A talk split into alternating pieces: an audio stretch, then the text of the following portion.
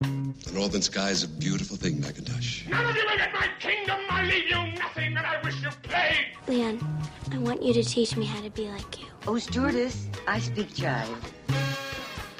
It's Movie Friday, and with us, Rafer Guzman, film critic for Newsday, Kristen Meinzer, culture producer for The Takeaway. Together, they make up the Movie Date Podcast, which you can find at moviedatepodcast.org. Welcome. Hi, John. So we've got a monster. We've got a monster this week, right? Oh boy, do we Monster ever! Mash. And do we really need another Frankenstein? Uh, this uh, weekend's release is I, Frankenstein. Tell me a little bit about it. Well, this is uh, again the the superhero uh, version of Frankenstein. Uh, of course, it's Frankenstein's monster. Uh, he's been created, uh, and he finds himself now 200 years later in the midst of a clash between two warring immortal clans, and he must help save mankind. And the original Frankenstein was just sort of cobbled together, very much in need of repair, uh, electrically driven something or other. Uh, this Frankenstein is much better engineered, Kristen.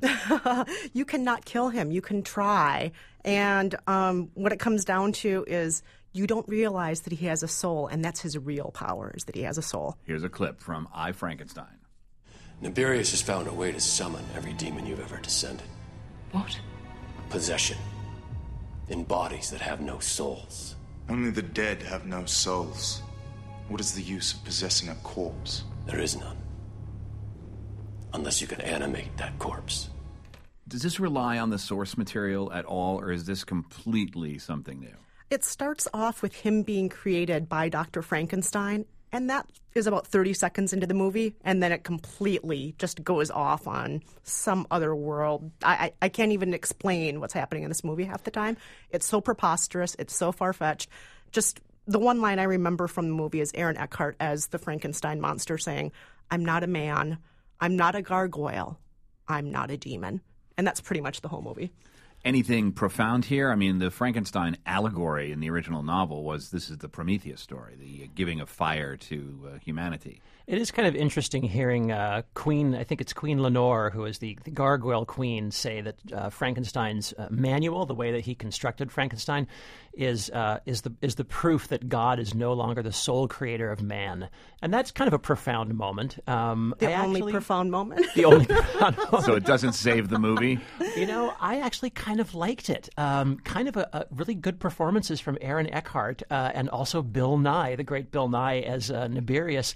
You know, when you've got these committed performances like that in some in a, in a junky movie like this, it really kind of saves it to me. I'm absolutely shocked, Rafer. I am absolutely shocked. I knew you would be. I really thought this was one of the worst movies so far this year. Just terrible. All right. Well, uh, you're looking forward to Sundance, both of you, because that's kind of your your thing. Your sort of indie kind of impulse. totally my bag, yeah. All right. So uh, you both have picks for what is going to come out of Sundance. We don't know exactly how it will come out of Sundance. Rafer, why don't you begin? One of mine is uh, Calvary, uh, which is uh, reunites uh, Brendan Gleeson with Martin McDonough. Uh, they did a film together called The Guard, which I thought was just a wonderful black comedy. Uh, he played a cop in that in that film. Here, he plays a priest in Ireland. Little clip from uh, Calvary. What do you want to say to me? I'm here to listen to whatever you have to say. I'm going to kill you, Father. Certainly a startling opening line. Where's this set? In Ireland, as, as if you can't tell As if Oh, from you Brendan can't tell. Gleeson's Contemporary, accent. contemporary, contemporary Yeah. Ireland. Yes, And for you, a musical pick. Oh, and as you know, I love musicals, and this musical is by Belle and Sebastian's lead singer, Stuart Murdoch. It's called God Help the Girl. It's the story of a boy and a girl and a girl.